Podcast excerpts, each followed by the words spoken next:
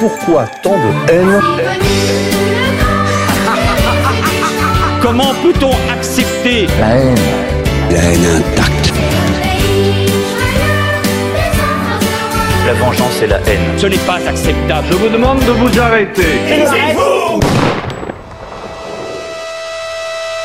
Pourquoi tant de haine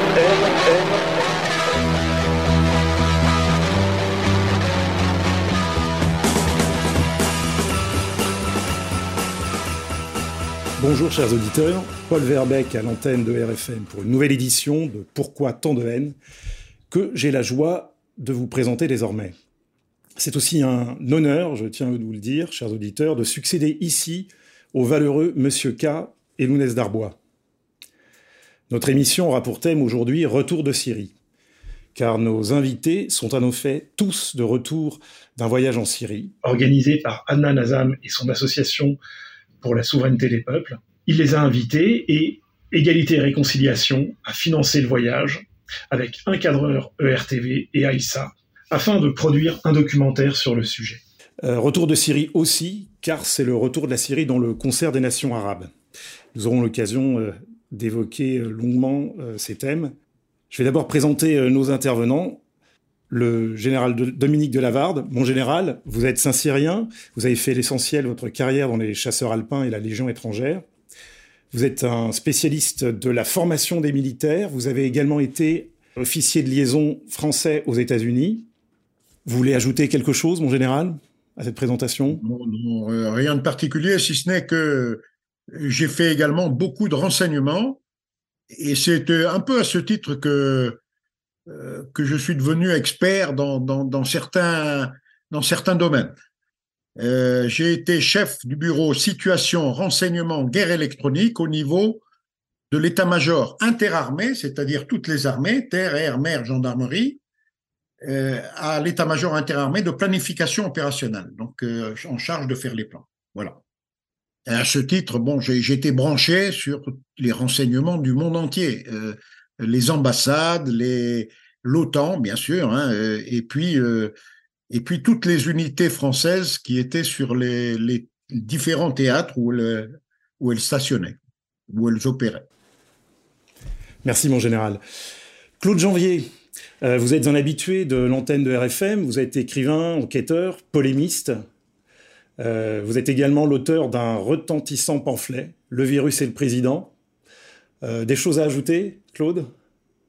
Oui, euh, je suis aussi chroniqueur euh, dans TVADP, Télévision Alliance du Peuple, et j'anime une émission par semaine qui s'appelle Libre Parole, qui est désormais le vendredi soir.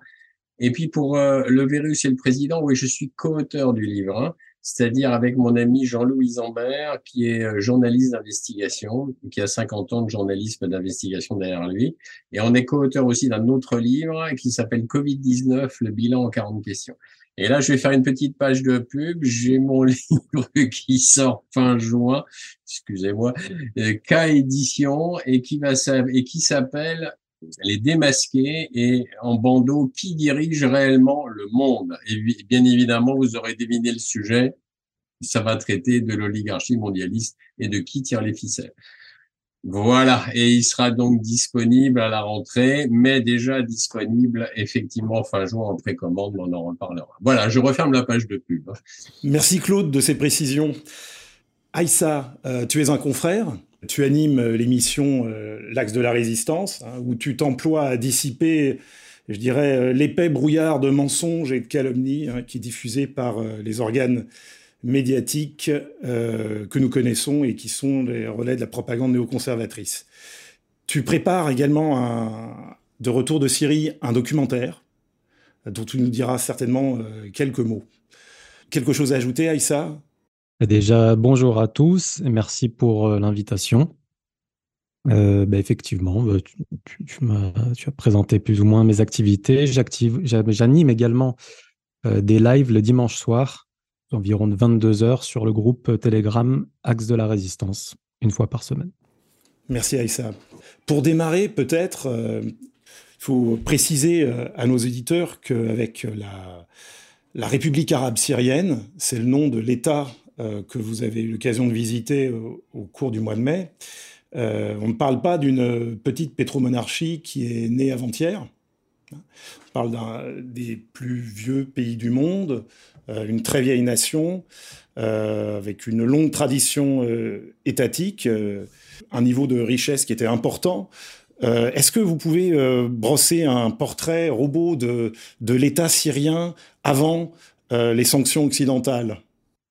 À mon avis, si je peux me permettre, au nom de Dieu, le tout miséricordieux, le très miséricordieux, euh, je trouve que la, question est assez difficile parce qu'en vérité, euh, dès que la République arabe syrienne, sous le commandement euh, de Hafez al-Assad, a pris des nobles positions qu'elle a pris dans l'histoire, elle a très vite connu des sanctions de la part des États-Unis maudits d'Amérique. Mais en vérité, elles sont allées bien entendu crescendo, crescendo dans l'histoire, dans le temps. Et la dernière étape de ces sanctions est bien entendu celle qui a été la vague de sanctions prise par Donald Trump en 2018, je pense, à travers le projet de loi César. Et ça, je pense que Claude Janvier pourra beaucoup plus nous en parler. Je sais qu'il a fait un petit travail assez précis sur ce sujet. Mais en vérité, je pense que ça nous permet déjà de comprendre que l'identité même de la République arabe syrienne est dans le viseur depuis des décennies depuis au moins les années 70 et que l'ignoble guerre mondiale localisée en Syrie qui a débuté en 2011 euh, n'est que la dernière étape et aussi, euh, disons, une époque où l'oligarchie a décidé de se concentrer pleinement sur la Syrie au lieu d'avoir plusieurs foyers actifs dans le monde. Euh, donc c'est ça qui a été peut-être la différence. Mais le soutien, le noble soutien qu'a accordé Hafez al-Assad et bien entendu tout le peuple syrien, l'armée arabe syrienne, à la lutte de libération de la Palestine, euh, à la résistance libanaise du Hezbollah, l'aide aussi à l'Irak, euh, tout cela a bien évidemment contribué à lui attirer les foudres des plus grands tyrans de ce monde. Claude, peut-être euh, sur justement la, situation à la fois sociale et économique de la Syrie avant le, dernier échelon de sanctions euh, pour que nos auditeurs se fassent un petit peu une idée de, donc, de ce pays avec une classe moyenne, une bourgeoisie active, des services publics euh, qui étaient euh, de grande qualité. Ah ben c'est sûr que c'est qu'avant la guerre, la Syrie était était était le pays en fait du Moyen-Orient avec le plus fort PIB faut savoir que les soins médicaux étaient gratuits, que, que les études étaient gratuites, que, que le peuple syrien vivait bien, en majorité, hein, bien, bien entendu, euh, et que euh, voilà, le pays prospérait, moderne, la Syrie était vraiment devenue un pays aussi moderne, et, et, le tout avec une bonne cohésion, bien qu'effectivement il y, ait, il y ait quand même des, des disparités euh, ethniques euh, au sein de la Syrie, hein, puisqu'il y a, il y a des sunnites, il y a des druzes, des alaouites, mais je veux dire, c'est économiquement parlant et industriellement parlant, effectivement, la, la Syrie était un pays euh, absolument incroyable et qui marchait très très bien. Alors depuis la guerre, évidemment, tous ces effondré, bien que moi j'ai été quand même très surpris puisque c'est la deuxième fois que je vais en Syrie. Très surpris, ils ont quand même un réseau routier qu'ils ont remis euh, qui qui est en bon fonctionnement, qui est effectivement même d'ailleurs bien meilleur que certaines nos routes des fois à nous et, et, et, ils font beaucoup d'efforts euh, pour, euh, malgré ces, ces, plus de dix ans de guerre, de, de, de continuer à maintenir euh, une, une cohésion. Et ça, c'est vraiment admirable et ça force le respect. Mais bien, bien entendu, depuis, depuis la guerre, on est aujourd'hui dans une autre situation en Syrie. C'est-à-dire qu'aujourd'hui, il y a une inflation hyper galopante, faut le savoir. Faut, faut, faut savoir aujourd'hui si vous voulez acheter quelque chose, il faut euh, aligner les billets euh, de, de livres syriennes euh, pour aller acheter effectivement euh, du pain, par exemple. Il faut aligner un certain nombre de billets, ce qui est assez, euh, ce qui est assez incroyable. Quoi. Je, je crois qu'un billet de 2000 livres syriennes, je sais plus, ça équivaut à 8 ou 10 centimes d'euros. 2000 livres syriennes. Donc aujourd'hui, il y a une inflation infernale euh, et, et, effectivement, euh, la situation quand même du peuple syrien elle est vraiment, vraiment pas facile. Mais je pense qu'on va y revenir sur d'autres d'autres questions.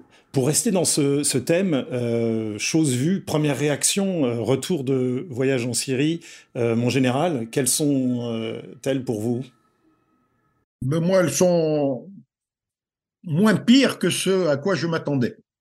J'ai trouvé un peuple debout, résilient, regroupé, on va dire, autour de une gouvernance solide, regroupé autour du parti basse, un parti qui regroupe euh, qui regroupe euh, toutes les composantes de la société syrienne. Hein. C'est comme euh, un parti, on va dire, presque d'union nationale où on trouve des gens de gauche, des gens de droite, des ça les, les, notions de, gauche et de droite n'existent pas au sein du parti basse. Le parti basse est un, parti qui, qui réunit toutes les composantes de la nation pour servir au mieux euh, le pays. Donc, euh, j'ai trouvé euh, un pays finalement beaucoup plus solide que ce à quoi je m'attendais. Alors certes, il y a des difficultés, mais elles sont affrontées depuis, depuis déjà 12 ans, hein, sans, je dis pas sans dommage. Il y a, y a, y a des dommages, on l'a dit, avec l'inflation, avec, euh, mais avec, euh, avec dignité. C'est un peuple digne. Et, j'avoue que ça m'a, beaucoup surpris. Je m'attendais à, bien pire que ça. Et c'est, j'ai trouvé dans beaucoup d'endroits une vie, je dis pas euh, normale, mais quasi normale. Au moins, ils essayent de vivre, de vivre à à Damas, par exemple, on n'a pas l'impression, à certains moments, d'être dans un pays en guerre. Hein. Euh, alors bon, il y a bien sûr qu'il y a des, euh, il y a la nuit euh, tout un tas de checkpoints qui, qui, nous arrêtent régulièrement. On s'est fait arrêter un certain nombre de fois, mais mais on, peut comprendre ça dans un pays en guerre. Mais globalement, dans la journée, j'ai vu un, peuple qui essayait de vivre du mieux qu'il pouvait. Et ça, ça m'a plutôt euh, agréablement surpris. Et, ça m'a donné de l'espoir pour la suite. C'est-à-dire que je pense que euh, euh, grâce à leur, résilience, eh bien le, printemps, le vrai printemps syrien va bientôt arriver. Est-ce que vous avez des, témoignages à nous apporter. Quels Syriens avez-vous rencontrés? Alors bon, nous, nous, on a rencontré essentiellement, bon, bien sûr, des, des officiels, mais on a vu euh, les, autres dans la rue, on, les a vus vivre, on les a regardés, observés vivre, mais euh, les gens qu'on a rencontrés, il faut le reconnaître, c'était c'était euh, surtout des, des, des officiels. Hein. On a rencontré beaucoup de gens du, bah, du parti basse, d'ailleurs, hein, de, de, de, différentes fonctions. on a rencontré des militaires, on a rencontré des, on a rencontré des, politiques, hein, beaucoup, de, beaucoup de politiques, euh, mais on a vu surtout dans les rues, on a vu vivre le peuple syrien, que ce soit à Alep au nord, à Soueda euh, au sud ou euh, à Damas, la capitale. Aïssa, pour cet aspect chose vue, première réaction bah, Tout à l'heure, mon cher camarade Claude Janvier parlait de l'inflation. Et c'est vrai que, alors moi, j'ai vécu en Syrie étant plus jeune, donc j'ai pu un petit peu faire des comparaisons assez précises. Alors, pour vous donner une idée de la souffrance du peuple syrien, due à la guerre, aux sanctions, etc., si un, Syrien avait dire, économisé un SMIC en 2011, juste avant la guerre, c'est-à-dire le salaire d'un ouvrier moyen, eh bien, aujourd'hui, avec ça, il peut s'acheter un sandwich 12 ans plus tard. Voilà en gros euh, l'ampleur, on va dire, des dommages euh, économiques sur ce pays. Alors bien entendu, on a aussi euh, on a eu la chance d'aller jusqu'à Alep. Et je pense quelque chose qui a frappé tout le monde, c'est que bon, c'est un axe autoroutier extrêmement important dans le pays, puisque c'est le, poumon économique, Alep, et Damas est la capitale voilà, politique, centre décisionnel, militaire, etc. Et tout, tout, le long de la route, en fait, on a des ruines. C'est-à-dire que c'est vraiment, ça a été le théâtre de, de, très gros affrontements. Donc ça, c'était quelque chose d'assez, euh, d'assez remarquable. Mais sinon, voilà, je souscris à, à tout ce que j'ai entendu. C'est vrai que on sent très bien que le poids des sanctions est énorme. Aujourd'hui, la, bataille, on va dire, militaire a été gagnée contre le terrorisme. Il reste des territoires à libérer, puisqu'il y a l'entité souillante sioniste qui occupe le Golan. Il y a euh, l'armée turque qui occupe euh, la zone d'Idlib et les États-Unis maudits d'Amérique qui occupent l'est de la Syrie. Donc, j'ai envie de dire, toutes les batailles n'ont pas fini d'être gagnées. Mais la bataille contre le terrorisme a été gagnée aujourd'hui. C'est une certitude. Damas est un endroit euh, bien sécurisé. Euh, néanmoins, les souffrances du point de vue économique sont énormes. Voilà, ça ne veut pas dire que le peuple syrien n'est pas digne. Au contraire, d'ailleurs, dans, cette grande épreuve qu'il a à vivre, on voit bien à quel point il fait, preuve d'une très très grande dignité et à quel point il n'a pas lâché sa volonté de résistance. Mais euh, les souffrances sont énormes. Aujourd'hui, on a entendu euh, la plupart des gens qui nous parlaient de leur salaire, c'était entre 15 et 30 dollars par mois. Donc c'est quand même quelque chose d'assez compliqué à vivre au quotidien. Et outre ses propres forces, sur qui euh, la Syrie peut-elle compter dans une euh, perspective de reconstruction et de réédification euh, de son économie? Alors, ça, ça, va peut-être effectivement être en train de bouger, parce que ce qu'il faut comprendre avec l'embargo, parce qu'il y a des, à force d'en discuter avec un certain nombre de gens, il y a beaucoup de gens qui s'interrogeaient, ils me disaient, mais on comprend pas pourquoi toutes les entreprises mondiales en fait, ont respecté à la lettre un embargo voulu par les, par les Américains, parce qu'en réalité, cet embargo a été voulu par les Américains et bien entendu par l'UE, puisque nous sommes les vassaux des Américains et par Israël, etc. Mais ce qu'il faut, ce qu'il faut comprendre, c'est que avant, en fait, que euh, le, le, président Poutine essaye de remettre de l'ordre en Ukraine, euh, en Ukraine et donc dans l'OTAN, puisque de faire échec un peu à l'invasion euh, colonisatrice de l'OTAN, faut comprendre que toutes les que l'embargo en fait empêchait toutes les entreprises étrangères d'investir sur le sol syrien parce que euh, si une entreprise étrangère voulait investir sur le sol syrien, elle se serait vue mise à l'amende par le shérif, entre guillemets, shérif américain. Mais tout ça aussi, pourquoi? Parce qu'il faut comprendre aussi qu'à l'époque, euh, toutes les, transactions mondiales économiques se faisaient en dollars. Donc même une entreprise à l'époque, euh, même russe, chinoise ou peu importe lesquelles, comme toutes les transactions se faisaient en dollars, c'était compliqué même pour une entreprise d'un pays ami d'investir directement sur le sol syrien, par exemple, pour participer à la reconstruction du pays. Alors là, c'est en train de changer. C'est en train de changer parce que le dieu dollar commence à être foulé aux pieds euh, grâce à la Russie, grâce à la Chine et aux pays, aux BRICS, euh, qui sont en train de, mettre une, euh, une volée au dieu dollar. Et donc, bien évidemment, puisque la Russie et la Chine sont sortis, sortent du giron de, du fameux dollar, les transactions vont pouvoir se faire économiques soit en rouble, soit en yuan, euh, soit en notre monnaie. Et à ce moment-là, des entreprises vont peut-être pouvoir commencer à investir en Syrie et participer à ce moment-là à la reconstruction du pays. Parce que ce qu'il faut savoir, c'est que tout à l'heure, Aïssa, effectivement, disait il y a un champ de ruines, ce qui est très vrai quand on bouge un peu en minibus, on voit très bien le ruines. Mais le problème, c'est que la reconstruction, pour l'instant, est totalement gelée, puisque, euh, à part les Syriens eux-mêmes, c'est quand même très compliqué de remettre un pays debout, surtout quand on a malheureusement un champ de ruines.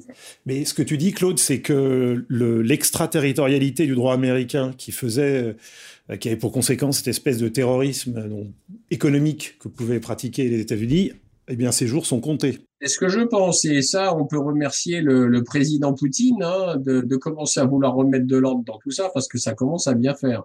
Parce que là, ça y est, hein, je veux dire, là, ça va bien, quoi. Donc, euh, moi, mon vœu le plus cher, de toute façon, et je le dis haut et fort, hein, c'est que cette espèce d'oligarchie mondiale financière apatride américano-européenne, israélo, etc., soit mise, euh, soit refoulée, et qu'enfin on arrive à un monde multipolaire, parce que ça commence à bien faire. L'hégémonie US, c'est bon, on a donné. Voilà. Mon général, sur euh, cette fin de l'extraterritorialité du droit américain, Oui, ben je, je pense qu'on y arrive et, et, et, je pense aussi que c'est grâce à la Russie et que l'opération spéciale en Ukraine va avoir des conséquences qui dépasseront largement les conséquences de la crise Covid où le, le, monde va changer. L'économie a, déjà basculé. Hein, on ne dit pas elle va basculer demain, non, ça y est, c'est fait. L'économie a basculé. Les, les cinq pays BRICS ont aujourd'hui un produit intérieur brut parité de pouvoir d'achat supérieur aux sept pays du G7. Et la tendance pour les BRICS est de prendre le large et les pays du G7 plongent dans la part qui leur reste du PIB mondial. Les pays du G7, au moment de la création, avaient 52 à 55% du PIB mondial. Aujourd'hui, ils n'en ont plus que 29,9% et il continue, selon le FMI, il continue de baisser. C'est-à-dire que dans quelques années, si la tendance lourde se maintient, ils ne feront plus que 20% du PIB mondial alors qu'ils en faisaient 52 en 1975, année de la création. Donc ça, c'est une chute inexorable sur laquelle euh, on ne reviendra pas. Il n'y aura pas de sursaut parce que, euh, ben parce que euh, grâce à l'opération en Ukraine, tout un, un, grand nombre de pays sont aujourd'hui en train de basculer du camp occidental vers le camp de la Russie. On a, vu tous les pays du Moyen-Orient euh, ont, basculé aujourd'hui. Hein. L'Arabie saoudite, tous les pays producteurs de pétrole ont basculé dans le camp de la Russie, c'est clair, au moins dans leurs actions ils soutiennent la Russie, par exemple, pour l'Arabie saoudite, en écoutant ce que la Russie dit quant euh, à l'ouverture ou à la fermeture des robinets du pétrole. Donc euh, aujourd'hui, ce sont les consignes russes qui sont appliquées et non plus les consignes américaines. Et ça, euh, l'abandon euh, par les pays du Golfe, par exemple, de, de leur allégeance à, aux États-Unis et c'est cette allégeance est terminée. Moi, je me rappelle quand, euh, en anecdote, hein, quand euh, j'étais dans ces pays-là et, que je travaillais avec les avec les militaires euh, des pays du Golfe, euh, je me rendais bien compte que ces gens-là n'appréciaient pas vraiment les, Américains. Ils nous préféraient bien davantage. Et je leur posais toujours la question, mais pourquoi, euh, pourquoi est-ce que alors que vous haïssez les Américains, pourquoi vous leur déroulez toujours le tapis rouge? Pourquoi vous obéissez à, à leurs règles? Et il me disait, nous, on a un vieux proverbe arabe qui, nous dit, baise la main que tu ne peux trancher. Aujourd'hui, je crois qu'ils ont réalisé qu'ils pouvaient la trancher et ils sont en train de trancher le lien qui les reliait aux États-Unis et, pour rejoindre euh, l'ensemble BRICS, euh, l'Arabie saoudite a fait connaître sa candidature pour l'adhésion aux BRICS. Euh, donc c'est pas rien, c'est énorme ce qui se passe en ce moment. Et pas moins de 15 pays aujourd'hui sont candidats, et pas des moindres, sont candidats à l'adhésion aux BRICS. Alors je pense que les BRICS prendront leur temps avant d'intégrer tout ce, tout ce monde, mais ça montre que les BRICS qui sont déjà en tête, qui ont déjà passé le G7 en termes de PIB, parité de pouvoir d'achat, vont prendre le large très vite. Et dans quelques années, ils ne feront plus. Aujourd'hui, les, les, les BRICS font 32,2% du PIB, du PIB PPA mondial, les 5, pays BRICS. Après élargissement, et compte tenu également de la, la vitesse à laquelle leur, leur croissance, qui, qui, va très vite, euh, dans quelques années, ils feront 50% du PIB mondial.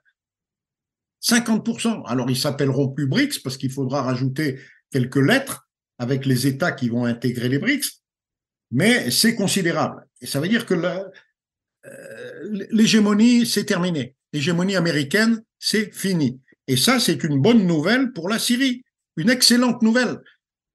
Sans, hégémonie, euh, il n'y aura plus le, pour reconstruire la, la Syrie, euh, la Chine va se présenter. Il y aura bien sûr la Chine, l'Iran, la Russie, mais également tous les pays BRICS vont, vont participer.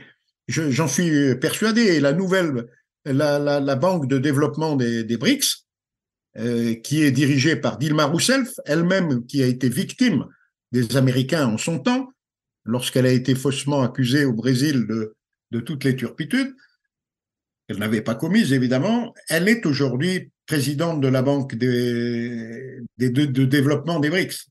Et, donc tout ça, ce sont des bonnes nouvelles pour la reconstruction de la Syrie. Mais avant que les effets de ce basculement euh, du centre de gravité de l'économie euh, mondiale euh, se fasse sentir pleinement. Sur les forces de qui la Syrie peut-elle compter? Sur l'aide de qui, de manière directe, peut-elle compter pour sa reconstruction, pour alléger ses souffrances actuelles? Ah ben, Déjà, quelque chose de totalement nouveau, enfin de, nouveau, de récent. Il y a eu, il y a réouverture de toutes les ambassades de tous les pays arabes. Le monde arabe refait son unité. Et, la Syrie est, partie de cette unité. Hein. Donc je, pense que euh, tous, les pays arabes, dont les pays du Golfe, qui, ont quand même un peu d'argent, hein, vont participer à cette reconstruction. Et il y aura bien sûr donc le, le, monde arabe va participer à la reconstruction de la Syrie. Ensuite, il y aura bien sûr la Chine, euh, qui, elle aussi a des liquidités à investir et qui investit un petit peu partout dans le monde. Je pense qu'elle investira aussi en Syrie.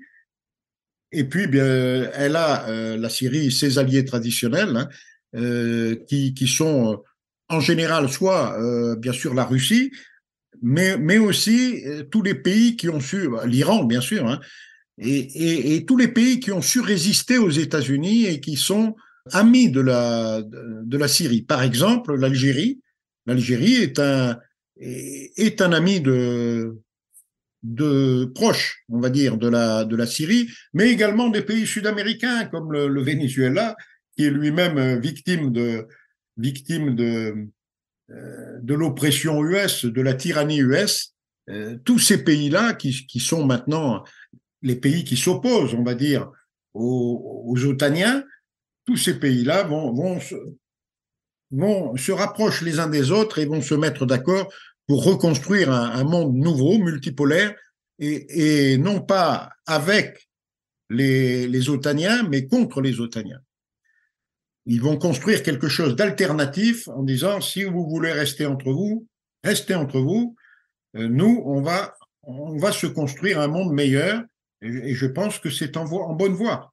Ça a démarré grâce, bien sûr, à l'opération, à celui qui a tapé du poing sur la table en Ukraine et qui a su dire stop, ça suffit, ça suffit. Mais j'ai une, une, question euh, peut-être là pour, euh, pour Aïssa. Est-ce que euh, finalement cette euh, reconstruction euh, est possible tant que euh, des parties importantes du territoire syrien sont occupées par ses ennemis?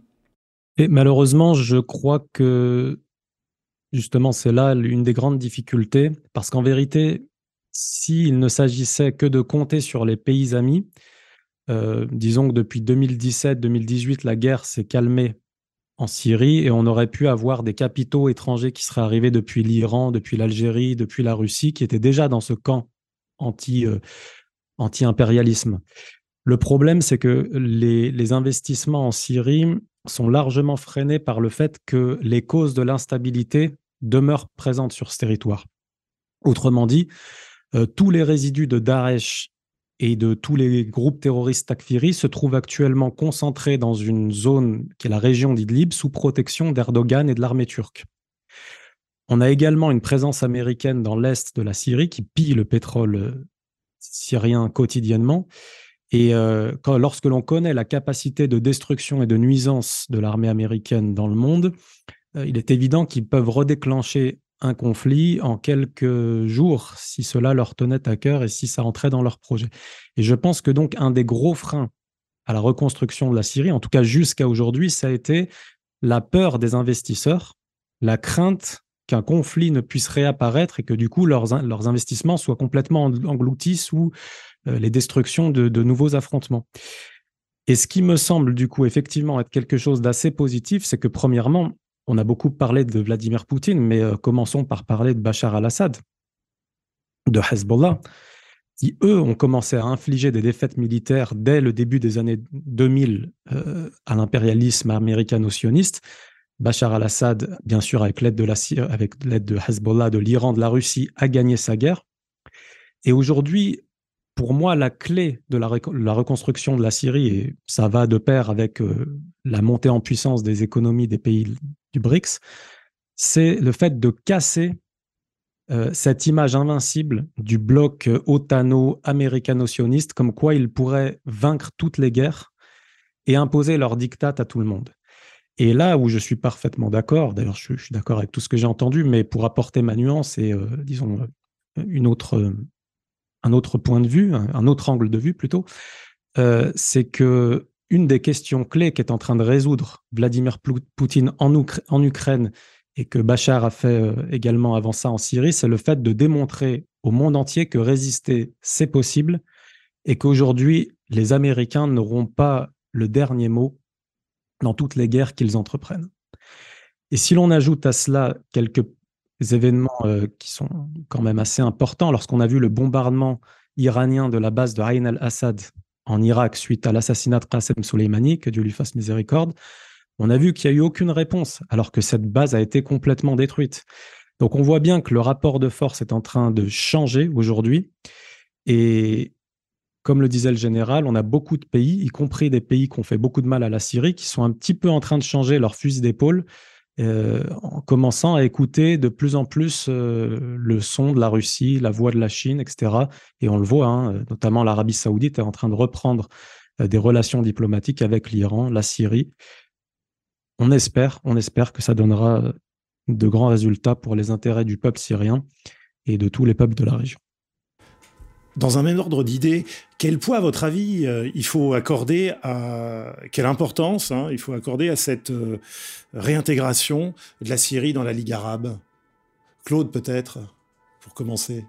Bah, c'est hyper, oui, c'est hyper important parce que quand même les, bah, comme l'ont comme l'ont souligné Dominique et Aïssa, euh, les relations étaient gelées. Donc là, là tout à coup, effectivement, c'est une, euh, c'est un changement, euh, c'est un changement incroyable. D'ailleurs, quand nous étions aussi, je, je rajouterais que quand, quand nous étions encore à Damas, notre avant-dernier jour, il y a eu la visite du président iranien et il n'était pas venu en Syrie depuis 2011, hein, de mémoire. Donc, on voit bien que, on voit bien qu'il y, y, a un changement. On voit bien qu'effectivement, euh, l'hégémonie américaine prend du prend du plomb dans l'aile, hein, pour employer cette expression. Et, et encore une fois, c'est tant mieux. Alors, ceci dit, Ceci étant, plutôt, c'est pas non plus, euh, c'est pas facile, hein, parce que si on si on revient un peu sur les conditions de vie du peuple syrien, c'est pas et si je vais faire une petite aparté là-dessus parce que on s'imagine mal en Europe comment on peut vivre un, peuple, par exemple, avec des coupures d'électricité sans arrêt cest ce qu'il faut avoir conscience, c'est que quand on débarque en Syrie, d'abord, il faut comprendre qu'il y a des coupures électriques tout le temps. Ce qui veut dire que tous les hôtels, les hôpitaux, les commerces fonctionnent avec des groupes électrogènes.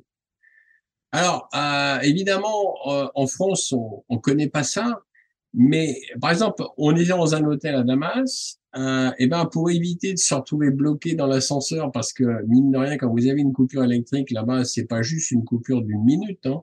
A une coupure électrique, ça peut durer des heures. Pour éviter justement ça, il y a un groupe électrogène. Il y avait un groupe électrogène géant dans la cour de notre hôtel. Quand je dis groupe électrogène géant, ça fait plusieurs mètres de long sur euh, 2-3 mètres de hauteur. C'est vraiment des gros groupes électrogènes qui assurent l'électricité donc pour l'hôtel. Les hôpitaux, pareil. Les hôpitaux ne fonctionnent que grâce à des groupes électrogènes et le commerçant, lui, pour qu'il ait la lumière et tout ça, il a son petit groupe électrogène. Donc il faut comprendre que euh, il n'y a pas d'éclairage public non plus, euh, à part dans l'hypercentre de Damas et encore. Euh, le soir, il n'y a pas d'éclairage public. Alors vous allez me dire, maintenant nous en France, euh, sous des prétextes écolos, euh, bon bref, euh, on nous coupe la lumière à 11 heures du soir dans les villes, ah bah parce qu'on joue aux écolos. Mais enfin bon, entrejouer les écolos, que je trouve ça d'ailleurs d'une stupidité phénoménale, mais bon, passons. Euh, Là-bas, quand vous regardez qu'il n'y a pas de lumière du tout, d'éclairage public, et que bah c'est pas, c'est quand même, je sais pas, il dégage quand même, ça dégage une atmosphère, c'est pas gay quoi. Quand vous avez, euh, quand vous avez pas de lumière, vous dites mince, mais en plus, bon, vous, on peut se casser la figure parce qu'il y a un trou dans le trottoir. Si tout d'un coup on le voit pas, bon, bref, c'est compliqué. Voilà, je voulais apporter ce, genre de, de petites précisions parce que ça, on, on, a vraiment du mal à s'imaginer qu'un peuple puisse vivre ça au quotidien. Et d'ailleurs, on avait, on avait notre invité, enfin, un de un de vos invités qui s'appelle Anna Nazam, qui est donc lui l'initiateur de, des voyages que, que, que, nous avons fait en Syrie. Il aurait dû être là et, pas, et très certainement par une coupure électrique, parce que quand il y a une coupure électrique, il n'y a pas de réseau. En plus, lui, il est à Suéda. Alors à Suéda, euh, il est dans un appartement. Un appartement, ils n'ont pas de groupe électrogène. Donc s'il y a une coupure électrique, mais il n'y a pas de réseau. Donc voilà, donc il aurait dû être là, il n'y est pas à cause très certainement d'une coupure de réseau. En effet, chers auditeurs, nous, nous attendions euh, euh, Anan Mazam et euh, si euh, il réussit à se connecter, eh bien ce sera une bonne surprise et nous euh, l'accueillerons évidemment avec grand plaisir. Mais bon, pour l'instant, ce n'est pas le cas. Voilà. Donc ça, voilà, je vous ai brossé un peu le tableau. Euh, pour qu'on, quand même qu'on ait conscience que euh, effectivement cet embargo euh, inhumain doit cesser. Parce qu'en plus de priver d'énergie, ça tout à l'heure Aïssal l'a très bien évoqué, puisque les États-Unis continuent à piller le pétrole hein, sans vergogne, y compris aussi les champs de blé. Parce que ce qu'il faut savoir, c'est que dans le nord de la Syrie, nord de la Syrie, vous avez des champs de blé. Les Américains les contrôlent aussi, ils, récoltent le blé, ils en donnent pas un, épi aux Syriens. Donc quand Joe Biden il dit ouais, ouais on est parti de la Syrie, c'est du grand pipeau, hein. c'est du c'est des mensonges géantés, mais de toute façon les Américains sont sont de toute façon maîtres en la matière, ce sont des menteurs patentés. Mais euh, ce qu'il faut comprendre, c'est que cet embargo en plus prive de médicaments, de produits de première nécessité à le peuple syrien. Là, je l'ai pas vu lors de ce voyage, mais lors de mon voyage en 2021, moi, je voyais, j'ai vu à Damas une file de gens avec des tickets de, pour acheter du pain, parce que le gouvernement est obligé de, de donner des tickets au peuple de façon à éviter le marché noir, parce que c'est un cycle infernal. Quand vous avez un embargo, il manque de choses. Si ça manque de choses, vous avez forcément des gens qui vont profiter de cela pour s'en mettre dans les poches et faire du marché noir. En fait, ça devient une situation assez compliquée. Et donc, voilà. Donc, euh, voilà à peu près, en gros, hein, je je, je m'étends pas plus que ça, mais voilà la vie quotidienne du peuple syrien. Alors, c'est vrai que d'un côté, c'est un peu résilient. Dominique, Dominique Delaware me l'a dit, et ça, je suis entièrement d'accord. Mais de l'autre, à quel prix, quoi? C'est c'est lourd. C'est très, très lourd. On a fait un rapide tour d'horizon des, voisins de la Syrie. Bon, son allié, l'Iran, euh, le retour dans, la Ligue arabe. On a évoqué rapidement, euh, et on y reviendra peut-être, Israël, qui occupe toujours le plateau du Golan. Et il y a ce voisin du Nord, euh, dont la position est pas toujours facile à analyser euh, du point de vue euh, de la France. Hein. C'est celle de la Turquie. Erdogan euh, a été, euh, comment dire, triomphalement euh, réélu avec son parti. Comment est-ce qu'on peut analyser aujourd'hui la position turque vis-à-vis -vis de la Syrie? Bah, Il me semble qu'il hum, y a beaucoup de confusion autour de ce sujet parce que déjà vis-à-vis -vis, du président français Emmanuel Macron, la relation est assez tendue avec Erdogan. Donc la, réaction assez primaire pour les anti-Macron, bah, c'est de plutôt estimer Erdogan pour cela. Euh, mais en tout cas, si on se focalise, puisque c'est ça le sens de ta question, sur euh, le dossier syrien, eh bien, euh, la position de la Turquie est simplement honteuse, parce que je rappelle tout de même que c'est probablement le pays de la région qui a eu le plus grand impact et la plus grande implication dans la déstabilisation de la Syrie, qu'elle a fait, qu'elle a d'ailleurs été le plus grand soutien en termes de logistique à Daesh. Hein, c'est pas que au groupe d'opposition euh, soi-disant modéré, et que jusqu'à aujourd'hui, elle occupe une partie importante du territoire syrien. Voilà. Et il me semble que l'on oublie trop souvent de le dire, peut-être dans les médias mainstream, mais aussi dans des médias, entre guillemets, alternatifs, dans des médias libres, où euh, l'on regarde un peu Erdogan comme quelqu'un qui arrive à s'opposer euh, sur, sur, certains sujets euh, au diktat hégémonique de l'OTAN, etc. Je rappelle quand même qu'il fait partie toujours de l'OTAN, qu'il a toujours une ambassade sioniste sur son territoire, et que effectivement, ce qui peut donner quelques espoirs, c'est euh, ces semi-rapprochements avec euh, la Russie de Vladimir Poutine, qui sont plutôt des, bons indicateurs.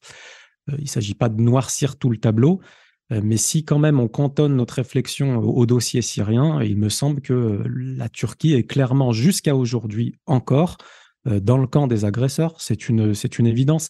Et j'aimerais, je le fais assez souvent, mais j'aimerais profiter de l'occasion que tu me donnes pour pour le répéter, j'aimerais quand même rappeler la différence parce qu'on met souvent sur le même plan la présence, par exemple, turque, américaine, sioniste, avec la présence russe et iranienne ou libanaise du Hezbollah en Syrie. Ça n'a quand même absolument rien à voir. On a un pays dont le président est élu démocratiquement, c'est-à-dire par son peuple, qui jusqu'à présent euh, bénéficie, en tout cas euh, a des délégations officielles reconnues, à l'ONU, c'est la Syrie de Bachar al-Assad. C'est pas la Syrie des rebelles, c'est pas la Syrie de Daesh et c'est pas les Kurdes. Et ce gouvernement démocratiquement élu a appelé des alliés, il les a invités à venir leur apporter une aide pour se défendre contre une, attaque terroriste internationale coordonnée avec les pays de l'OTAN. Donc la présence de la Russie, du corps des gardiens de la révolution islamique d'Iran et de Hezbollah en Syrie est parfaitement légitime du point de vue de considération éthique comme la légitime défense, de considération légale comme le point, comme euh, le droit international, et celle des États-Unis, maudits d'Amérique, de l'entité sioniste ou des Turcs est parfaitement illégitime, illégale et indéfendable. Donc il s'agit, s'agit plutôt de bien comprendre quelle est la différence entre ces deux types de, de présence étrangère sur le sol syrien. Il y a une présence étrangère qui est une présence d'alliés qui vient aider un ami, et il y a une présence étrangère qui est une occupation parfaitement illégitime. Et malheureusement, la présence d'Erdogan et des troupes turques en Syrie aux côtés des terroristes takfiri est clairement une occupation de ce territoire. Claude, mon, général, euh, des. Oui, non, mais je, souscris à, tout ce qui vient d'être dit. Hein. On peut pas, on peut pas aller contre euh, euh, les lois internationales, hein, et, et euh, Aïssa a très bien résumé le tableau. Cela dit, euh, je pense que l'avenir, quand même, toujours pareil, grâce à, la bascule du monde qui s'est opérée entre les BRICS et, l'OTAN, entre les BRICS et le G7, si on veut, hein, grâce à cette bascule, euh, Erdogan, qui n'est pas complètement euh, fou, euh, et qui a montré d'ailleurs qu'il savait manœuvrer, va probablement se montrer plus conciliant pour avoir une, une résolution, enfin une résolution des différends qu'il oppose à la Syrie aujourd'hui. Donc je, pense que le Erdogan, dans son nouveau mandat, se réconciliera d'une manière ou d'une autre avec avec la Syrie. Hein. Euh, certes, il occupe, il, occupe illégalement, c'est clair et net, hein, une partie du territoire syrien. Il a soutenu, c'est clair et net, euh, les terroristes euh, sur le plan logistique au nord de la Syrie, et, y compris d'ailleurs les, les, plus, les plus sanguinaires des terroristes, hein, les, les, terroristes de Daesh. Mais bon, je pense que les choses vont évoluer euh, grâce, bien sûr, à la Russie et à la Chine et aux réconciliations qui s'opèrent. Hein. Euh, Erdogan n'est pas fou, il, se rend bien compte que Bachar el-Assad a retrouvé, a retrouvé une, place euh, de, une place au sein de, de la Ligue arabe, que ce vote a été acquis à l'unanimité. Il n'y a pas eu un des 22 pays de la Ligue arabe qui s'est opposé, ne serait-ce que pour faire plaisir aux États-Unis. Aucun tous ont voté pour la réintégration de la Syrie. Donc, euh, je, pense qu'Erdogan va, qui, est un pragmatique, va à un moment ou à un autre changer son fusil d'épaule et, euh, s'organiser, euh, enfin, pour pour se réconcilier avec la, avec la Syrie. Je pense qu'il le fera dans les dans les mois je, parlerai de, mois à venir, hein, cinq, six mois peut-être, mais je, pense que l'année 2023 ne se terminera pas sans une certaine réconciliation et, et des pas très importants. D'ailleurs, d'ailleurs l'opposition syrienne euh, vient de demander à négocier avec Bachar el-Assad. ça faisait très longtemps qu'elle n'avait pas demandé. Hein. Selon l'agence TASS euh, de hier ou d'avant-hier, l'opposition syrienne est en train de, à, euh, de demander à négocier. Donc, ce sont des signes, des signes qui montrent que la guerre civile en, Syrie est sur le point de, de se terminer définitivement. Je pense que les terroristes, s'ils n'ont plus l'appui de la Turquie et, qu'ils n'ont plus l'appui de, des Occidentaux qui vont, finir par lâcher le morceau, la, la Syrie va connaître prochainement son printemps le vrai printemps syrien. Souhaitons-le. Euh, Claude, vous partagez cet optimisme du général? Oui, oh, bah, de toute façon, euh, oui, oui, bah, de toute façon, je pense que Aïssa et Dominique ont bien, bien analysé cela, mais après, oui, bah, en toute façon, on est plus optimiste aujourd'hui qu'il y a quelques, quelques années. Forcément, comme on l'a évoqué déjà, les, choses sont en train de bouger. Et de toute façon, c'est vrai que nous sommes à une époque, euh, on vit vraiment une époque vraiment cruciale. Hein. C'est-à-dire entre maintenant et 2025, c'est soit ce monde unipolaire qui va rester en place, soit le monde multipolaire qui va gagner. Mais il est bien évident que là, on est vraiment à un carrefour de, et bien évidemment la Syrie. Vous savez, la Syrie, euh, détient la clé, euh, a détenu la clé du Moyen-Orient et du monde. Hein, et, avec le avec le conflit ukrainien, on, est vraiment dans avec des clés là. On, a deux clés, c'est-à-dire eh ben, soit ça s'ouvre sur de bonnes choses, soit malheureusement ça s'effondre. Mais je reste optimiste. Je suis comme euh, je suis comme Dominique et Aïssa. voilà, on y croit. Aïssa, parmi les, les adversaires résolu de la Syrie, évidemment, compte euh, l'État d'Israël. Est-ce qu'on a pu observer, c'est une question peut-être euh, rhétorique, hein, mais est-ce qu'on a pu euh, observer un changement ou des inflexions dans l'attitude de l'État d'Israël à l'égard de la Syrie ces dernières années, ces derniers mois, où cette hostilité est-elle toujours résolue et d'un seul bloc? Alors malheureusement, je pense que l'hostilité sioniste envers euh, la Syrie ne fait que grandir depuis euh, le début de la guerre jusqu'à maintenant. Euh, si on prend au début des années 2000, ça faisait, on va dire, 15-20 ans que l'armée syrienne et l'armée de l'entité sioniste ne s'étaient pas affrontées. Ils s'étaient affrontés au Liban, en fait, pendant la guerre du Liban. Et au milieu et à la fin des années 2000, ils avaient mené quelques frappes prétendument sur des réacteurs nucléaires, donc euh, c'était très rare. Au début du conflit syrien, euh, ils ont commencé à attaquer euh, de manière très périodique au début quelques points dans Damas. petit à petit, ça, ça a eu pour conséquence d'avantager sur, sur certaines batailles les, les rebelles. C'est d'ailleurs à cette époque-là que le Hezbollah est entré en scène en, venant, aider l'armée arabe syrienne.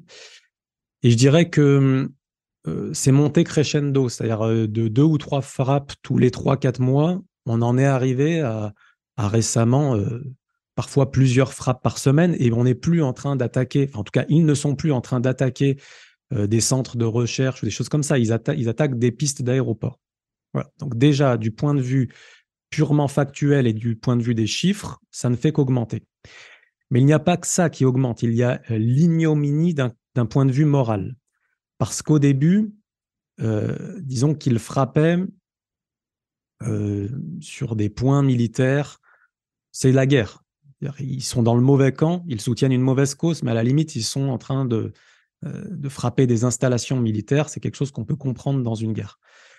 Il faut comprendre que durant les derniers mois et dernières années, l'entité sioniste en est à bombarder des aides humanitaires, envoyées par l'Iran notamment. Alors, c'est très euh, difficile d'y voir clair, je pense, pour un public lambda, parce que d'un côté, l'entité sioniste aboie tous les 15 jours qu'elle va aller frapper l'Iran. Ça fait 20 ans qu'elle aboie, et je vous dis que c'est pas demain la veille qu'elle va y aller, parce qu'elle se souvient très bien de ce qu'elle a ramassé au sud du Liban avec Hezbollah, et l'Iran, c'est pas Hezbollah. On est dans une autre ampleur. Donc ça, ils le savent très bien, ils n'arrêtent pas d'aboyer. Et lorsqu'il y a des, escalades de violence avec le Hezbollah, on voit qu'ils font très vite, euh, ils, vont très vite se coucher. On l'a vu avec l'histoire du champ gazier de Karish au mois de septembre, etc. Je ne vais pas rentrer dans les détails, mais on voit qu'ils ne cherchent absolument aucune escalade avec des groupes armés comme le Hezbollah. Avec l'Iran, c'est la même chose. Mais par contre, quand ils frappent des aides humanitaires dans lesquelles ce sont des soldats de l'armée arabe syrienne qui, décèdent, hein, ce ne sont pas des Iraniens, eux, ils prétendent qu'ils ont frappé des positions de l'Iran en Syrie, ce qui est totalement faux. Ça, c'est juste pour donner une légitimité à leur frappe euh, dans ce conflit, hein, parce qu'en fait, on a le camp de l'antiterrorisme qui est celui de Bachar al-Assad, et on a le camp d'Aresh des terroristes. Eux, ils, frappent le camp de l'antiterrorisme. Hein. Donc, pour donner, pour donner un vernis légitime à leurs attaques, ils disent qu'ils attaquent euh, des positions de l'Iran, ce qui est parfaitement faux. Il n'y a jamais, pratiquement jamais de martyrs iraniens dans ces frappes. À chaque fois, on a des Syriens qui meurent en martyrs. Et à chaque fois, on se rend compte que ce sont des aides humanitaires qui sont frappées. Et j'aimerais terminer quand même, puisqu'on a eu l'occasion de médiatiser la Syrie, en tout cas d'entendre une médiatisation euh, de ce qui se passait en Syrie avec le fameux euh, tremblement de terre. À l'heure où il y avait déjà un grand scandale, à savoir que nos pays, la France, les États-Unis, ben, n'apportaient n'apportait de l'aide qu'à un des deux côtés qui avait été frappé par ce séisme, à savoir la Turquie d'Erdogan, mais où on refusait d'envoyer des aides dans la Syrie de Bachar al-Assad, eh bien, c'était déjà quelque chose d'assez ignoble. Hein. eh bien, l'entité sioniste a réussi à faire mieux en allant frapper l'aéroport le plus proche de la zone du séisme, c'est-à-dire que même si les Russes, les Iraniens, les Algériens, les Irakiens ont envoyé de l'aide humanitaire, ben, eux, ils ont euh, cassé l'infrastructure qui permettait à la Syrie de Bachar al-Assad de, recevoir ces aides iraniennes, russes, etc.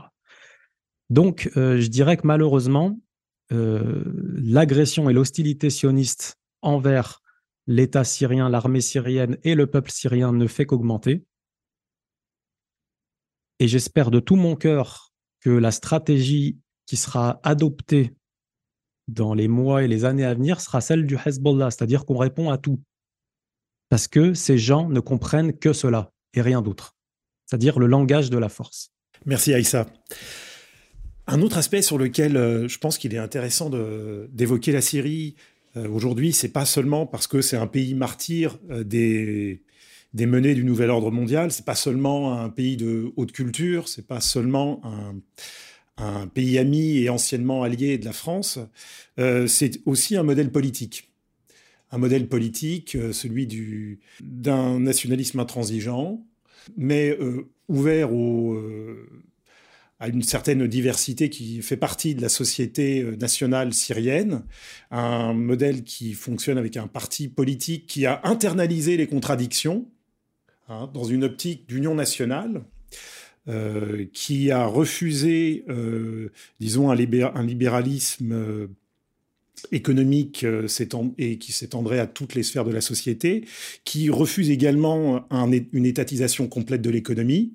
Autrement dit, je pense que tout pour nos auditeurs qui s'intéressent au régime politique de troisième voie, c'est très intéressant de se poser la question de l'avenir du modèle politique euh, syrien.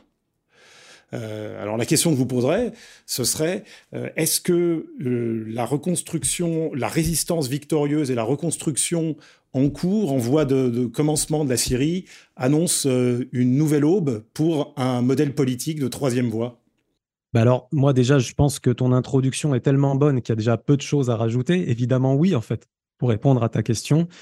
Euh, notamment pour la France, on sait qu'on a des, des tensions ethno-confessionnelles qui sont dans le quotidien pas si grandes que ça, mais quand même plutôt bien exacerbées dans les médias, dans les buzz politiques, etc. Euh, et on voit bien que le modèle syrien, à mon avis, euh, représente un exemple, même pour nous, en fait, aujourd'hui. Alors, ça, fait bizarre de dire ça, parce que lorsqu'on parle d'une grande puissance et d'un pays qui a plus de 1000 ans d'histoire comme la France, euh, je, comprends des fois par chauvinisme qu'on n'ait pas nécessairement envie de prendre des leçons euh, de l'autre côté de la Méditerranée, mais dans, l'état actuel de la France de Macron aujourd'hui, je pense que oui, évidemment, euh, il y a un modèle civilisationnel qui a été mis en place par le parti Baas en Syrie euh, qui mérite d'être étudié pas seulement en France. ensuite, j'ai envie de dire, il a fait ses preuves, mais dans les conditions les plus rudes qui soient. c'est ça aussi quand même qu'il faut souligner. Euh, je, dis, je parlais tout à l'heure, et je vais répéter cette expression, on, parle pour la Syrie d'une guerre mondiale localisée. Avec ces fameux antagonismes chiites, sunnites, on a une présence chrétienne, on a des, minorités islamiques comme les Druzes, les Alaouites, les Ismaéliens, etc. C'est quelque chose, euh, et puis sur le plan ethnique, on a des Kurdes. Enfin, c'est quelque chose quand même euh, d'identitairement très très difficile à harmoniser, à équilibrer. Et on voit que à travers les décennies, Hafez al-Assad a réussi à le faire dans des conditions assez difficiles et que Bachar al-Assad a réussi à le maintenir dans les conditions les plus difficiles qui soient. Donc c'est bien un modèle qui marche. En vérité, 95% des pays, s'ils avaient subi ne serait-ce qu'un tiers de ce qu'a subi la Syrie durant ces 12 dernières années, ils auraient implosé en quelques semaines. Ça, il faut bien le comprendre. Euh, donc, à ta question, euh, y a-t-il là un modèle à suivre, à étudier euh, Peut-être duquel s'inspirer Moi, je, je répondrais évidemment oui, évidemment. Claude, mon général? Oui, mais j'adhère assez à ce qui a été dit. Hein.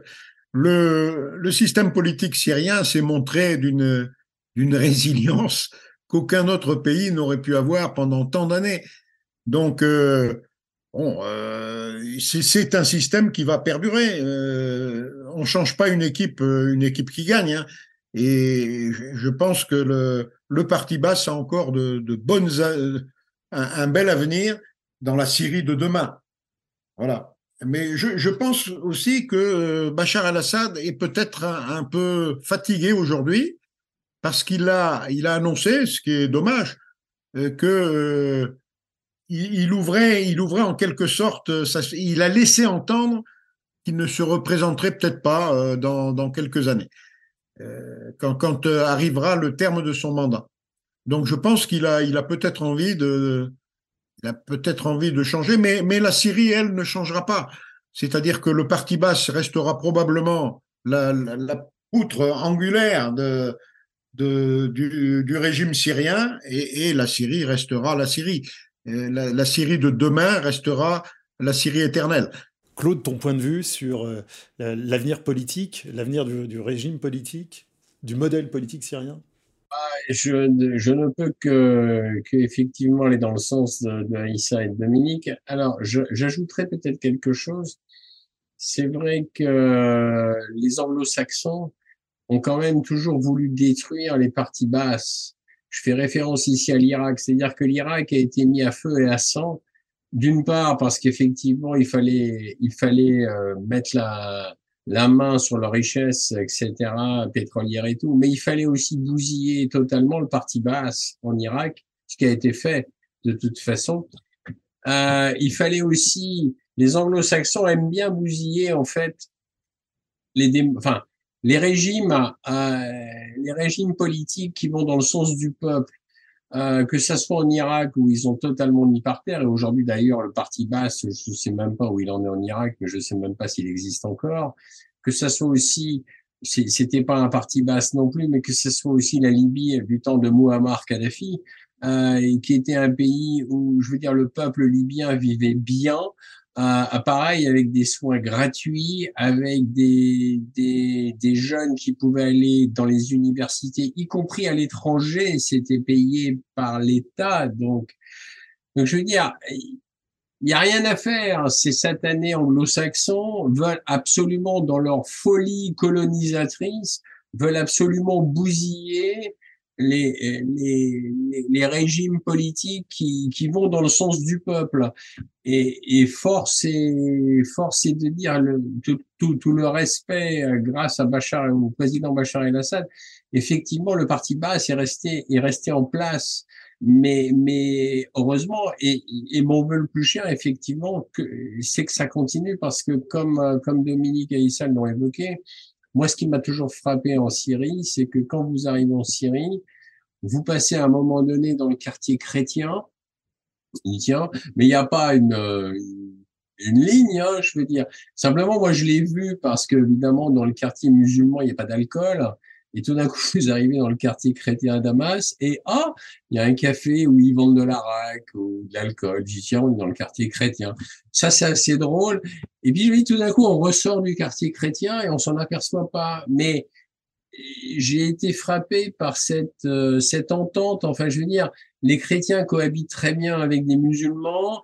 Et, et, et d'ailleurs, une chose qui m'avait frappé encore plus, pardon, lors de mon premier voyage, quand nous étions montés à Alep, c'est qu'en fait, les Alep, faut, faut le savoir, a été détruit à 75%. Et Alep est une ville qui, qui, qui souffre encore beaucoup avec justement les ravages du tremblement de terre.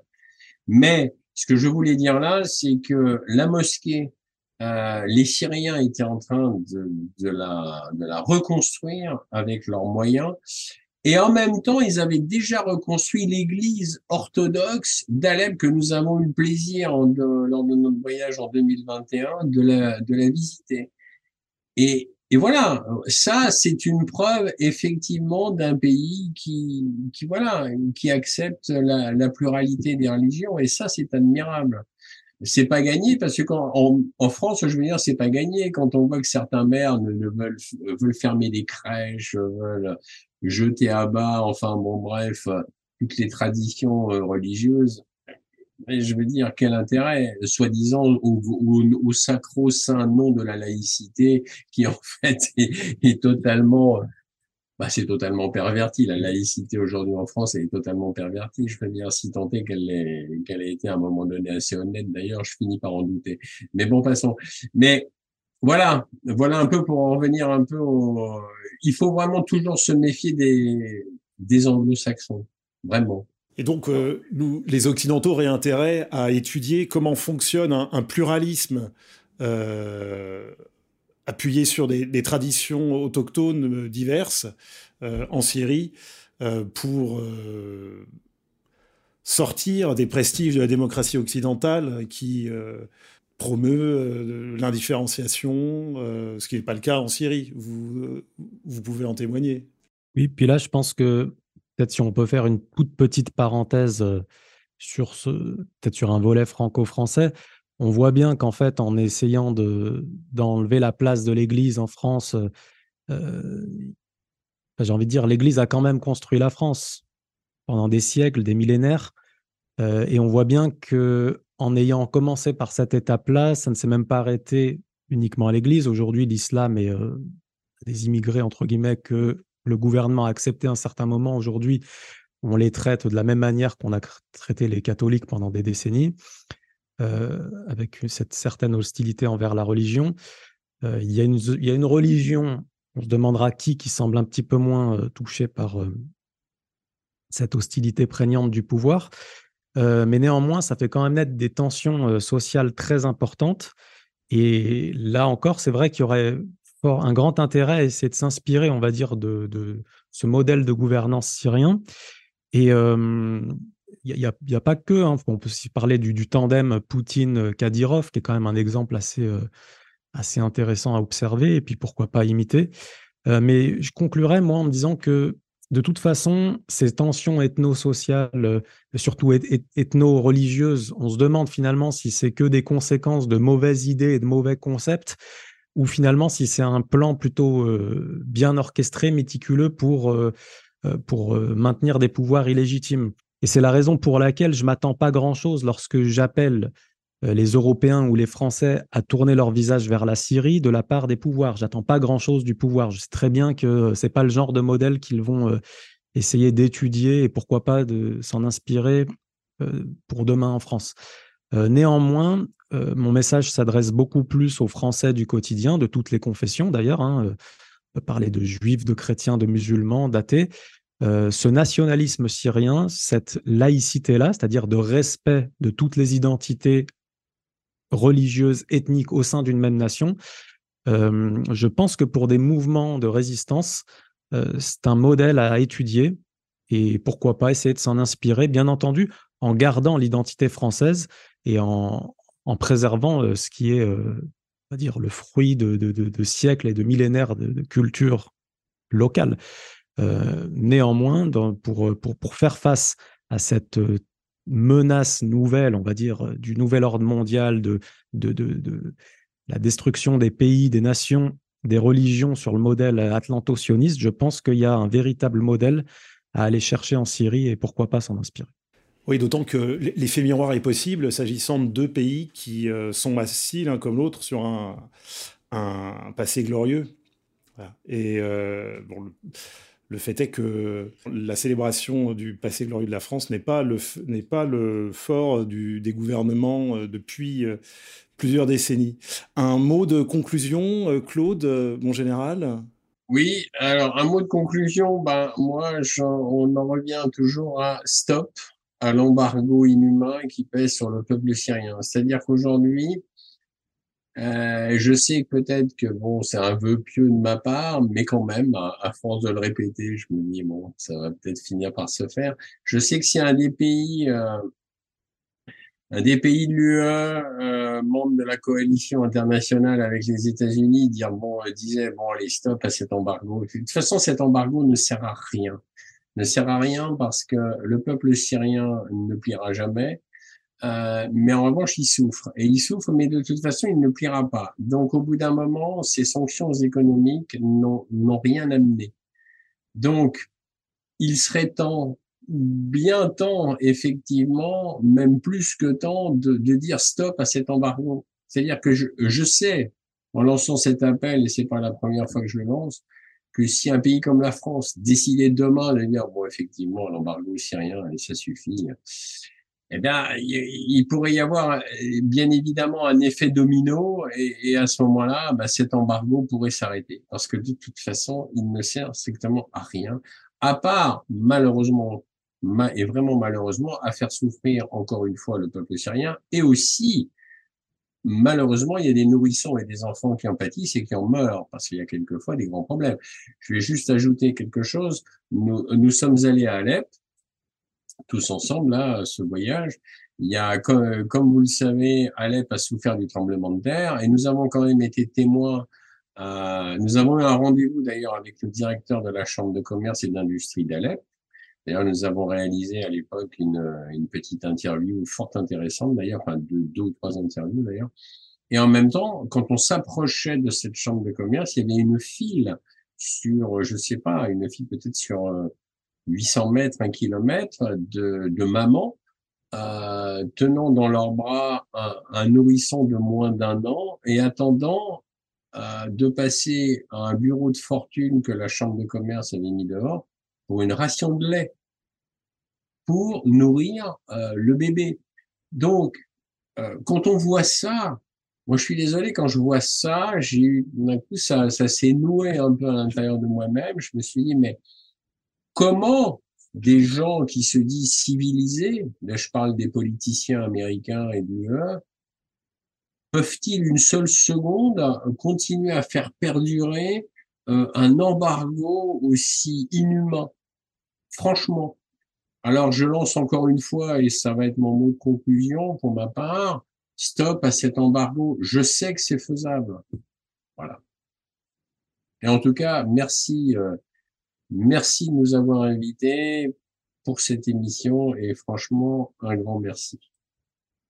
Oui, mais je crois que Claude a tout dit. Hein. Euh, euh, on ne peut qu'espérer dans les dans les prochains mois, la, fin, de, la fin de l'embargo, non. Euh, ce que disait Aïssa tout à l'heure, la haine de la haine de des sionistes envers euh, la Syrie ne fait que croître.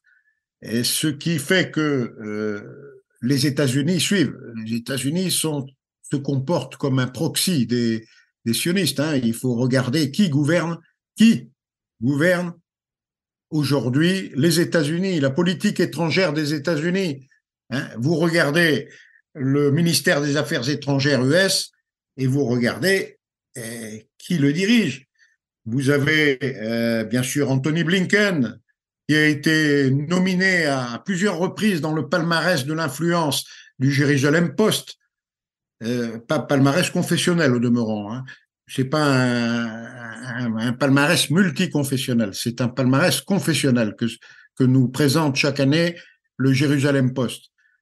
Anthony Blinken, secrétaire d'État, son adjointe, Wendy Sherman, également euh, une, une multinominée au palmarès de l'influence du, du Jérusalem Post. Victoria Nuland, on n'en parle pas.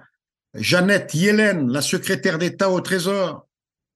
Encore une, une nominée, multinominée au, au palmarès de l'influence du Jérusalem Post. Bon, et après, vous pouvez encore décliner le, le, le ministre de la Justice, Merrick Garland. Euh, vous pouvez regarder euh, le ministre de l'Intérieur, Mayorkas. Euh, ils sont tous liés euh, fortement à l'AIPAC, American Israel Public Affairs Committee, qui les a promus grâce aux milliards de la diaspora, qui les a fait, qui les a portés euh, au poste où ils sont.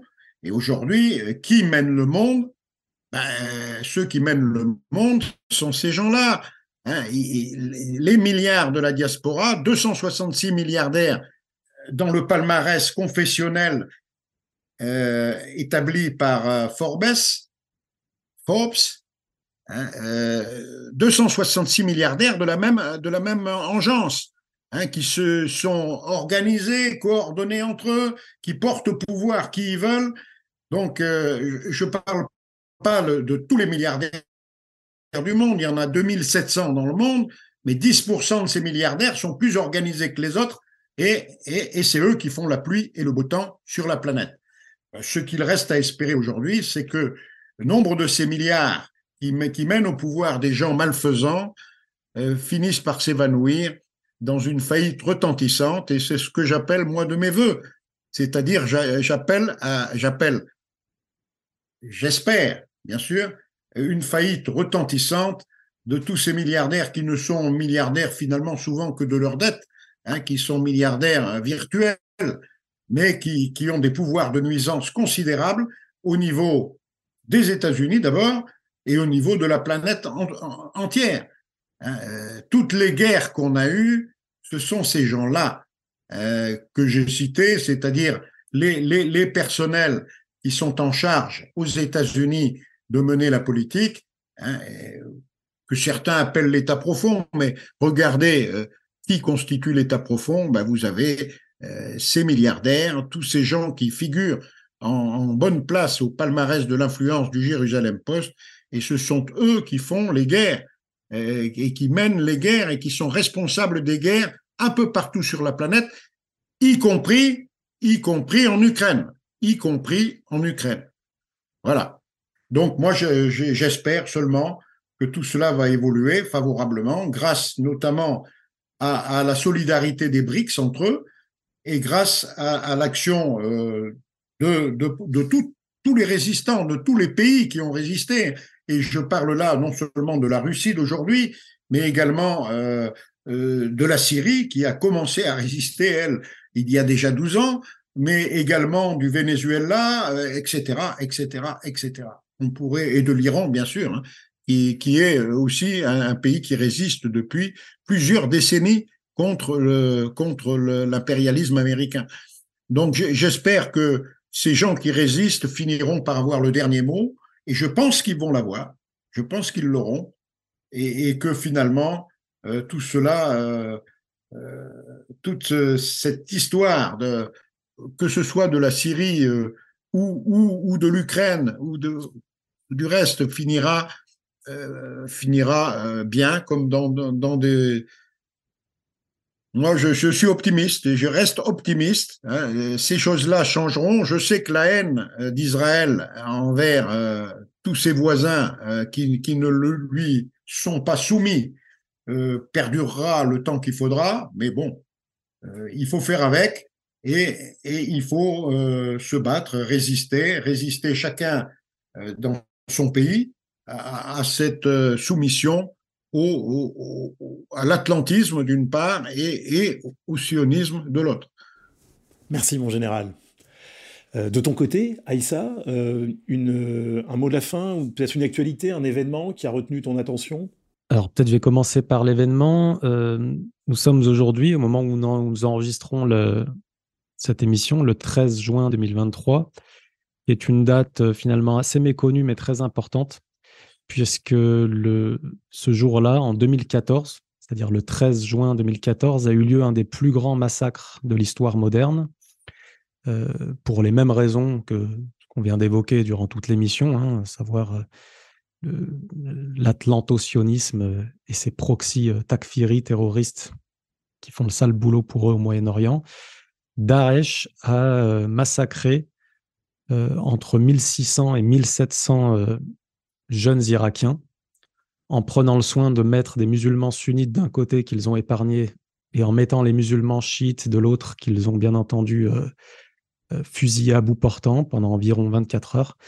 C'est donc un des plus grands massacres euh, de, l'histoire moderne. Ça faisait des décennies qu'on n'avait pas eu euh, autant de morts sur un terrain de conflit comme ça, en étant exécuté. Euh, c'est le Katyn irakien. Oui, tout à fait. Le massacre de Katyn en, en, Irak. Hein. Donc voilà, je pense que bah, je remercie RFM de me laisser un peu cette tribune pour en parler. Et bien évidemment, toutes nos, condoléances aux familles. Et nous demandons le meilleur aux martyrs que, Dieu leur accorde le, plus grand des paradis. Euh, pour ce qui est d'un mot de conclusion par rapport à la Syrie, bah, effectivement, le, mot de. Bah, déjà, on peut revenir sur le discours euh, assez précis, technique et euh, convaincant du général. Bien sûr, ne pas oublier, c'est bien beau d'être avec la Syrie, et c'est un devoir, mais ne pas oublier aussi de condamner les gens qui, qui l'ont mis à feu et à sang, qui l'ont détruite. Euh, parce que parfois c'est un peu facile de dire je suis avec, je suis avec, un peu de manière humanitaire comme ça, mais il faut quand même pas oublier de, préciser qui a, qui a euh, diffusé tout ce mal-là, en Syrie et d'ailleurs euh, dans d'autres endroits. Donc bah voilà, j'approuve totalement ce que j'ai entendu, et puis revenir aussi sur les mots de, de Claude Janvier, quelque chose qui était presque un petit peu gênant dans ce qu'il a dit au début, mais c'est normal. Euh, il disait on doit lancer un appel, je pense que ça donnera des résultats. Et en fait, on vit dans une société, c'est vrai, où parfois on se dit mais si on n'arrive pas au résultat, est-ce que ça vaut le coup de le faire? C'est un peu ça l'ambiance générale aujourd'hui. Et, heureusement qu'il y a des gens comme Claude Janvier et comme d'autres, comme Adnan Razam, qui a été euh, l'organisateur de ce voyage, qui nous a permis de rentrer en Syrie, et qui se disent qu'à la limite, même si on n'y arrive pas, le minimum qu'on puisse faire, c'est déjà d'essayer de ne pas se souiller nous-mêmes de ne pas souiller nos âmes, bien sûr en ne participant pas à ce genre d'embargo, mais aussi en ne cautionnant pas par notre silence, en ne se rendant pas complice de cette infamie par notre silence. Euh, donc, euh, bah, moi, je ne peux qu'adhérer à ce que tout ce qu'a dit euh, Claude Janvier. Et puis, je voulais revenir sur un petit point effectivement, aujourd'hui, on a des gens qui se disent bon, bah, c'est loin, ça ne me touche pas. Qu'est-ce que, pourquoi je devrais prendre position pour la Syrie, stop l'embargo, etc. J'aimerais rappeler quand même que, encore une fois, c'est un petit peu la, le signe qu'on est dans une époque très bizarre. Normalement, le, le simple positionnement éthique devrait suffire qu'on prenne position dans une société qui, qui a des valeurs normales. Mais euh, puisque les valeurs éthiques ne fonctionnent pas pour tout le monde, j'aimerais rappeler quand même que d'un point de vue purement stratégique, à force de ne pas avoir pris position contre l'infamie euh, qu'a créé notre pouvoir français en soutenant des terroristes en Syrie, nous avons, connu, nous avons connu le terrorisme dans les rues de Paris. Ce qu'a fait Daesh, ce qu'a fait Al-Qaïda dans les rues de Paris, à Charlie Hebdo, au Bataclan et dans d'autres occasions, c'est la conséquence et la résultante des actions de notre pouvoir en Syrie. Donc c'est quand même une bonne raison de prendre position. Et c'est quelque chose qui continue malheureusement. On le voit avec le dossier ukrainien. L'inflation que l'on connaît aujourd'hui en France est la résultante directe des, mauvaises décisions de notre pouvoir. Donc, stop à l'embargo. Il y a un moment, il faut savoir se lever, savoir dire non. Euh, bien entendu, nous ne sommes pas complètement certains de réaliser ces objectifs. Nous ne sommes pas complètement certains d'atteindre la victoire. Mais en le faisant, nous sommes au minimum certains d'être dans le bon camp, de purifier nos âmes et de ne pas les souiller en participant à ce genre de projet abominable. Voilà. Et toute louange revient à Dieu. Merci Aïssa. Merci Claude. Mon général, mes respects. Il me reste à vous saluer, chers auditeurs. Merci de nous avoir suivis. N'hésitez pas à nous soutenir en contribuant au financement associatif. C'est grâce à votre aide que nous pouvons produire ces émissions. À bientôt sur RFM. Pourquoi tant de haine Comment peut-on accepter La haine. La haine intacte. La vengeance et la haine. Ce n'est pas acceptable. Je vous demande de vous arrêter. Pourquoi tant de haine